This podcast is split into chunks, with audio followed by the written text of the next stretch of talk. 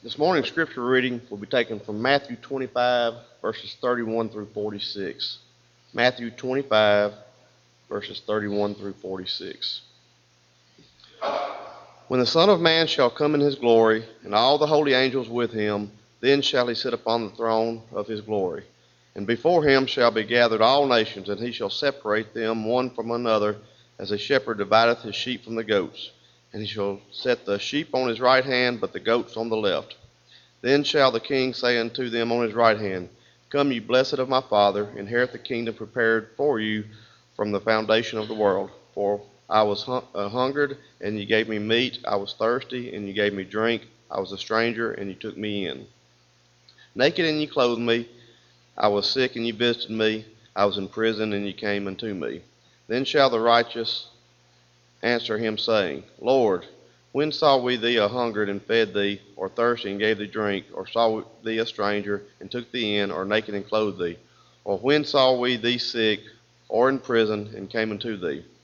And the king shall answer and say unto them, Verily I say unto you, inasmuch as ye have done it unto one of the least of these my brethren, ye have done it unto me.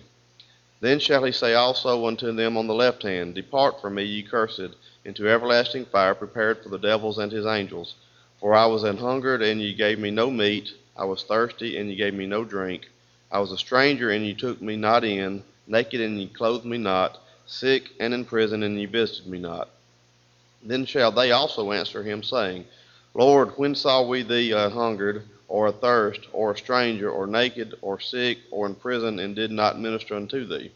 Then shall he answer them, saying, Verily I say unto you, inasmuch as ye did it not to one of these least of these, ye did it not to me. And these shall go away into the everlasting punishment, but the righteous into life eternal. Good morning and welcome again to our worship service. We are grateful for your presence. We are very thankful to have visitors with us today. As always, we invite you to come back and be with us at every opportunity that you have. We are very thankful for the first day of our gospel meeting. Many of you are here for that. And let me just add if you are in the process of looking for a church home, we would love to have you consider the work here at Olive Branch. We believe that the church here has great opportunities to make an impact in this community. What we want to do is to make New Testament Christianity known in this community and to be a light in this lost and dying world. And so we would invite you to give consideration to the work here. Today we are very grateful to have Brother Keith Mosier with us. Many of you were present for our Bible class hour, and Brother Mosier did an outstanding job. And it's been my privilege to know Brother Mosier since 1991, and he has served in this area, local congregations, the old Gregg Avenue Church in Memphis, Tennessee, and then he was also the minister for the South Haven congregation for some years.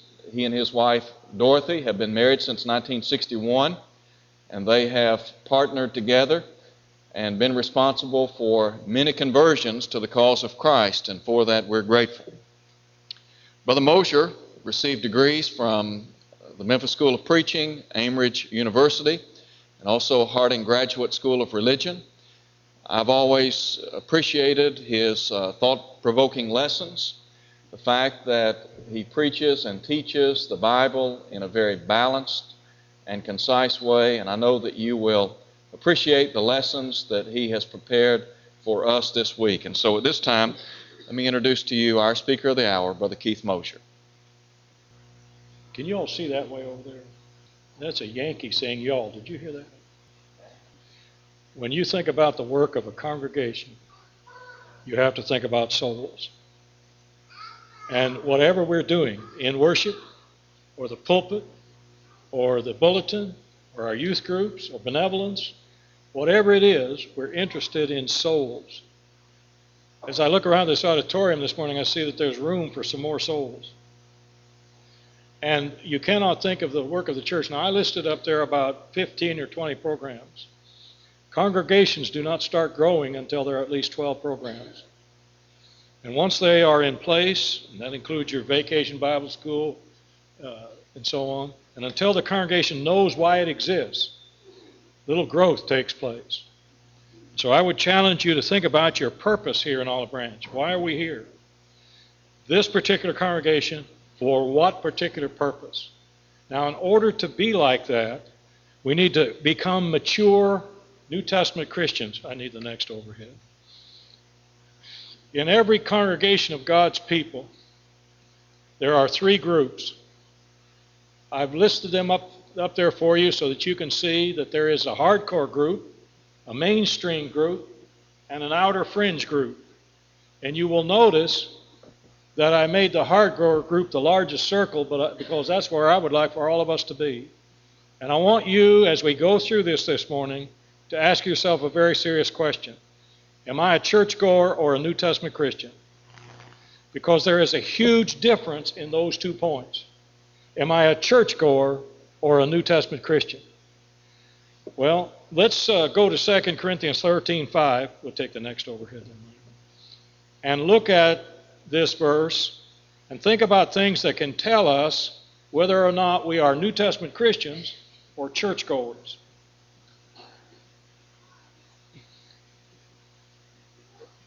The, apostle tells us to examine ourselves whether we be in the faith. For you know yourselves that Jesus Christ is in you, except ye be reprobate. Now, how am I going to measure myself? Well, I'm going to have to look at my character. Character is what I am when nobody else is watching. I'm going to ask myself how much Bible I know. What do I like to talk about all the time? I can't see what the next one is there, but I think it's service. Oh, Bible knowledge and service, right? Oh, con- no, I got that one. I want the one under conversation. Is that service? That's what I thought. Messing me up already. How much do I serve the Lord? How often do I serve the Lord? And finally, when programs get started, am I one of the starters or am I in the way of the work of the church? Have I ever won a soul to Christ? Have I ever won a soul to Christ? Well, let's look at the outer fringe group first. We have the indicators from 2 Corinthians 13:5. What is this outer fringe group? I'm going to say that this gentleman is whoever whomever we are describing here is uh, limited in his character. He has a kind of uncommitted character. I was sitting next to a gentleman one time on a plane, and he was cursing every other word. And then I asked him, or he asked me what I did, and I said I was a preacher. He said, Well, I'm a member of the Church of Christ. I didn't go any further with that, but I might have asked him how often he attended.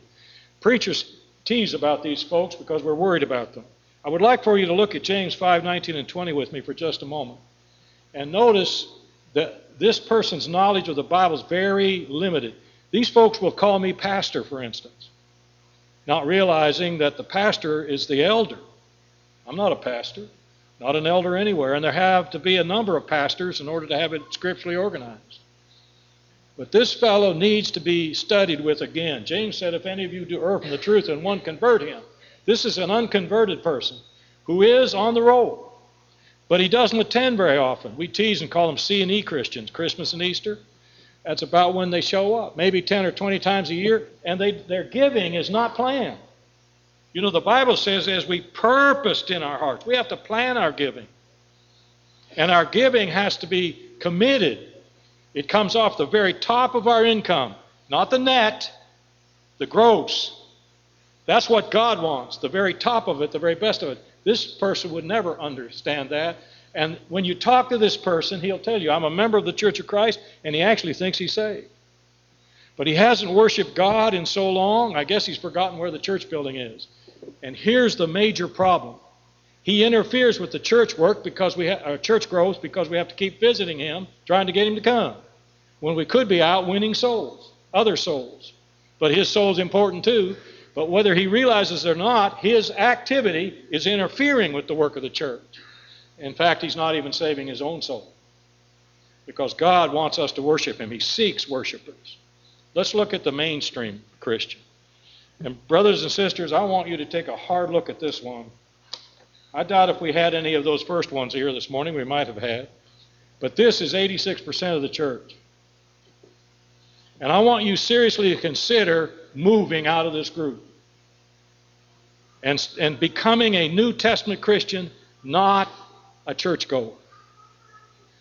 This person, character is situational.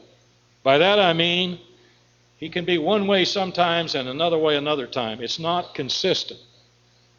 He doesn't talk very much about the Bible. In fact, 70% of our brethren cannot give you the plan of salvation if they have to give you the book, chapter, and verse for it. And yet, their attendance is 200 times a year. They're usually there when the doors are open on Sunday and Wednesday. Listen to me carefully, please. If you're measuring your spirituality by the number of times you attend, please rethink that. Please rethink that. We need to be there. But that's just what we do because of another reason that I want to bring out a little later. Uh, their giving is casual. It's not planned or purposed, again, from the gross income. Uh, sometimes they're in and sometimes they're out. Sometimes they're cold, sometimes they're hot. Uh, Jesus hoped that we'd get one or the other, remember? And this person, where he's in the church 35 years or five years, has never won a soul to Christ. Has never won a soul to Christ. And yet, they are the mainstream of our congregations.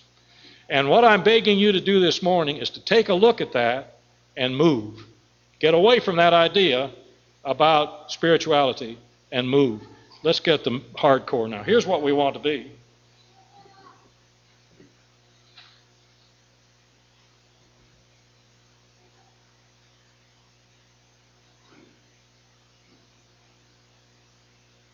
Let me say to the elders, we can't do without these folks. They're our teachers. They're our teachers. They're very faithful. They read their Bibles, they study it, they teach. How many of you know why we don't study the Bible if we don't? Let me see if I can illustrate why we don't. When I was uh, in the United States Navy, they sent me, four months after I got married to Dorothy, they sent me to Adak, Alaska. For 13 months, Dorothy wasn't there. 27 days. Dorothy wasn't there. 17 hours and 11 minutes. I was separated from her. But that girl wrote me every day. In fact, she wrote twice a day while I was up there. I had all kinds of letters. So I went to the base carpenter and I said, You're going to have to build me a shelf on which to put these letters that my wife is sending to me. And uh, when I get time to read them, I will. Anybody here believe what I just said? Go like this. I ripped open those letters. I wore them out reading them. Why? Now tell yourself why you don't study the Bible. You have to love the one that wrote it. And that's a hardcore Christian. He's in love with Jesus. He talks about the church when you're with him. I have on my wall in my office a handwritten description of the Bible from a brother up in Parsons, Tennessee. Uh, in fact, some of you may know his uh, brother here, Raymond Hayes, over at Greg Avenue. Was at Greg Avenue at one time. But Elton Hayes wrote me this description. But every time you were at Brother Hayes' house, you talked about the Bible. He was interested. That's what he wanted to know, and I loved that. His service is constant. These people never miss the gospel meetings. They're there whenever you need them. All the work's being done, whatever it is. They are committed, purposeful in their giving. They plan it, and uh, they know that the church cannot survive.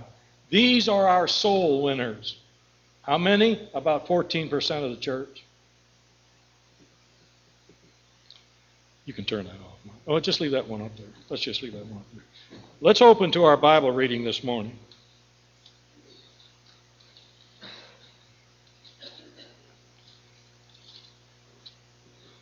This is the 25th chapter of Matthew.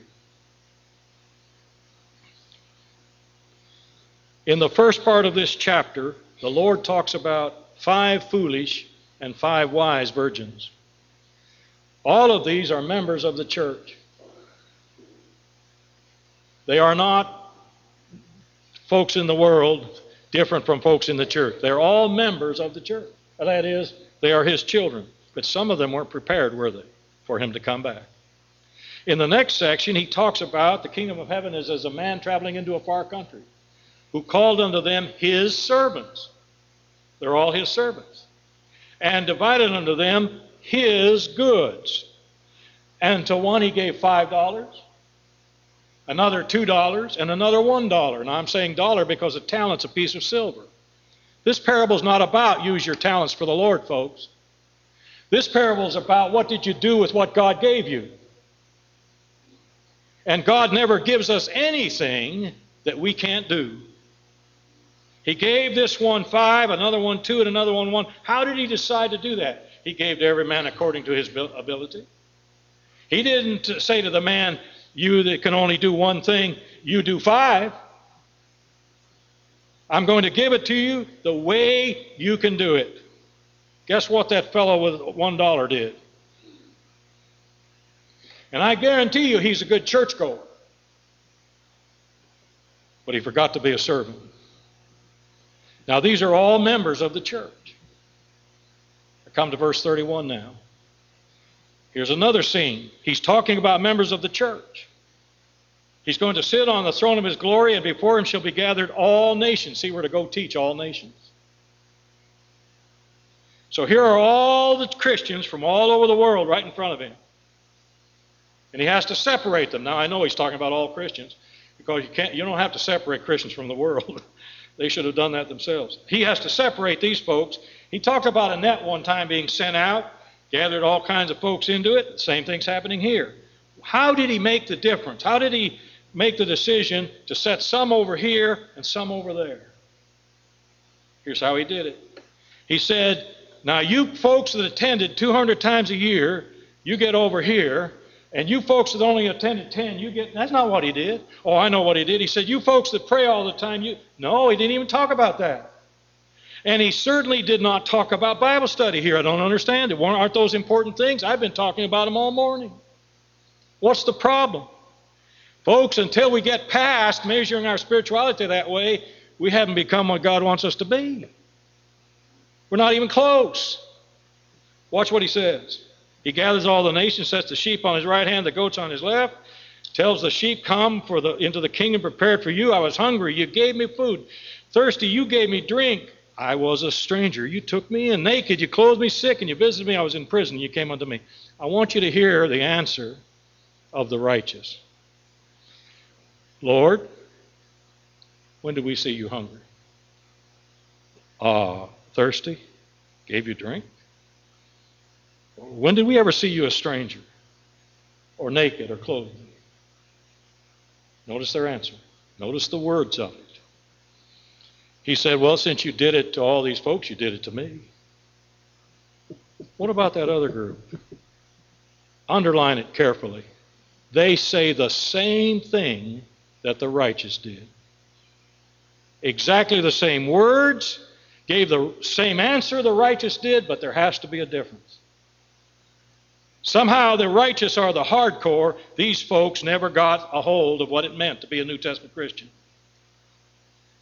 He's going to tell them to depart. I was hungry, you gave me no meat, and so on. But look at their answer, verse 44. Then shall they also answer, exactly the way the righteous did. They say the exact words. They knew the answer, but they're lost. They didn't ever come to the realization that the hungry and the thirsty and the naked and those in prison were their brothers and sisters and needed help. They had not even gotten past measuring their spirituality in some other way.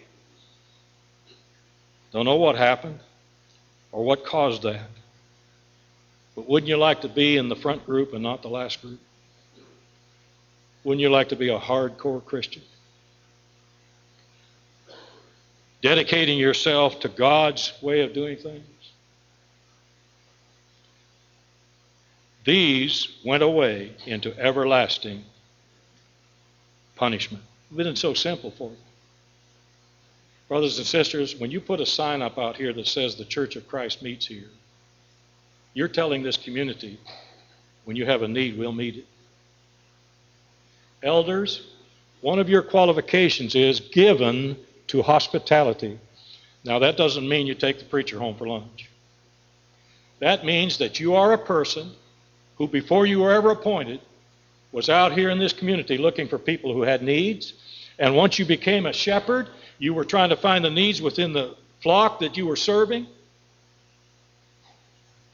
You were given hospitality. That also is a qualification for all of us as Christians. We should be looking for people who are interested in the gospel, who have needs, who are uh, hungry and thirsty and whatever, and helping them. That's where he wants us to be. Get past attendance, I'm going to do that automatically. Get past prayer, I'm going to do that automatically. Bible study, automatic with me. But now all of that should have pushed me to where he wants me to be. A New Testament Christian. Look at Matthew 16 with me for just a moment.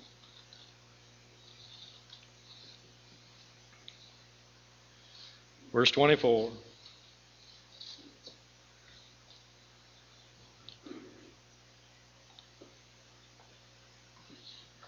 See. If I'm not making any sense, it's because I'm a little bit sick this morning. In Matthew 16, right after Peter told him not to go and die, Jesus turned to his disciples and said, If any man will come after me, this is verse 24, let him deny himself and take up his cross and follow me.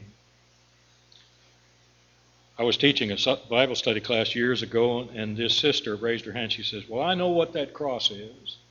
I know the one I have to bear. I said, What's that? She said, My husband. Well, I don't know that that's a problem. I mean, I guess that was a problem for her, but I don't. That's not what the cross is here. Let's look at that a moment. What is it Jesus? What is it that Jesus is asking us to do?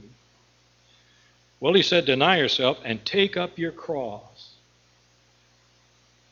For what did they use a cross in the first century? Didn't they put people to death on it? Well, let's put this in the vernacular that we, so we can get a hold of what he said. Let him deny himself and take up his electric chair. Hangman's noose. Lethal injection. What did you say, Lord? I said, put yourself to death. Paul told the Colossian brethren, if you then be risen with Christ, seek those things which are above, where Christ sits on the right hand of the Father. Set your affection on things above, not on things of the earth, for you are dead, and your life is hid with God in Christ. Did you, you know that a hardcore Christian never worries about himself?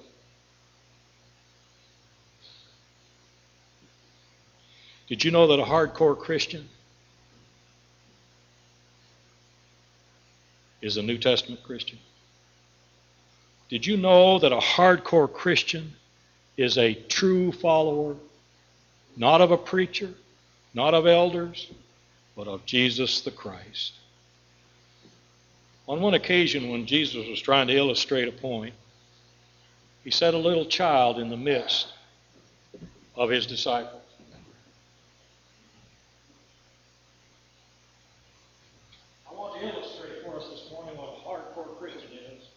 by setting a little child in our midst. I first met her when she was three years old. She was brought to the Lakewood Church of Christ by a friend of the family. And she came up to me afterwards and she said, Teacher, Mom was in the hospital. Well, I found out what hospital it was, and I went visiting. And her mother was giving birth to her younger sister while she was in the hospital. About three days later, Brooke and I went by the house, and the little girl ran out, and she said, the preacher's here, the. She grabbed my hand, and into the kitchen we went, and she said to her mother, he's here to talk to you about God. She went out the door. Well, we got talking to her about God. When we first started studying with her, there were cigarillos in her hand and a pen here on the. And the more we studied, those things started disappearing. She became a Christian. And I said to the little girl, I said, Aren't you excited?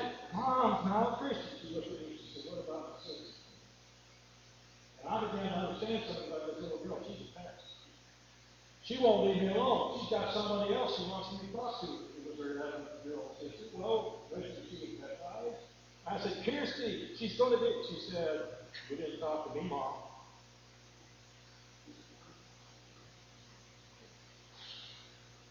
Okay, who's mom? Great grandmother. I thought it was grandmother, but she said, mom, great grandmother. Well, great grandmother took a long time. she was eventually baptized. But then Kirsty's after me from Nana. Well, guess Nana, that's her grandmother. Two of her uncles two of her aunts. A couple of years later, when she was about ten years old, she called me on the phone one day. She said, Brother Keith, I don't remember that, but she said, Brother Keith, this is Sister Kirsty. So I know what had happened. She'd been baptized. Then she called me one day and her daddy was baptized. I said, Who else are your father down there? Everywhere she went, somebody heard about God.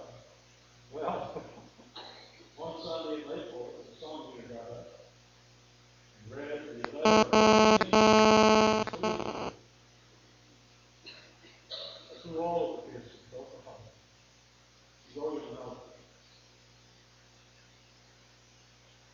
Illustrating the the heart of it. He wrote him a note, asked her mother to take her to National Depths and Maxwell bookstore up there and get her a crack. You know what she got? She got the crack and the mother and then opened this kind of thing. Here's the loves like this.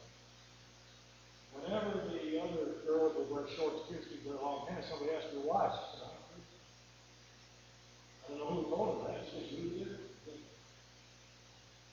Well, one Thursday evening, I went home from softball practice, they stopped at the ice cream place there at Goodman, just across the road there. Her little softball rolled out in the street, and she ran out to get it, Dustin Goodman was still two minutes. And the car that hit her killed her, was actually a hundred and sixty thousand. Friday night, you know. Little eight-year-old body lying in the casket. And that song we repeated. You know that a hardcore Christian can speak to the grave? She did. Because I have a mental picture of her mom hanging that boy that day. Let me tell you about him. He still hasn't been. What's the difference? When we get Christians between them. In fact, her name's on one of the ball games, and I haven't seen it. The little girl, you know, who says, here, see, life can be a story about. That's what I want to do. I believe you heard the truth this week about each one of us should be as a Christian. But I get you to move into uh, that mainstream group before we leave, takes repentance. It takes making a decision for Christ, giving yourself, spiritually speaking, and following Him. It takes loving Bible study, loving worship, loving prayer, life, loving all those things, but it takes reaching out to others too. To leave you this trying to do that you. And I want you to be a part of this group. You had an opportunity this morning to decide, yes, I'm tired of just going to church. I think I'll start becoming a New Testament Christian. Maybe you're not Christian this morning. A Christian has heard that Jesus died and buried, rose again the third day. He was grave. He believes that. Once he believes it, he has to make a decision. It's called repentance. You make that decision in your mind. You decide to do what God told you to do because of all that God did for you. Then, the first thing God will tell you to do once you make that decision, He'll say, confess my son before me. Then you profess the good profession before many witnesses. He will then tell you to be immersed in water for remission of your sins. And God will not take away your sins and guilty. But He will once you obey Him in that. And He will put you into Christ and as you to His church. Acts 2 47. He'll be a New Testament Christian. Maybe just maybe Somebody here this morning has decided, I'm going to be a hardcore Christian. Let us know what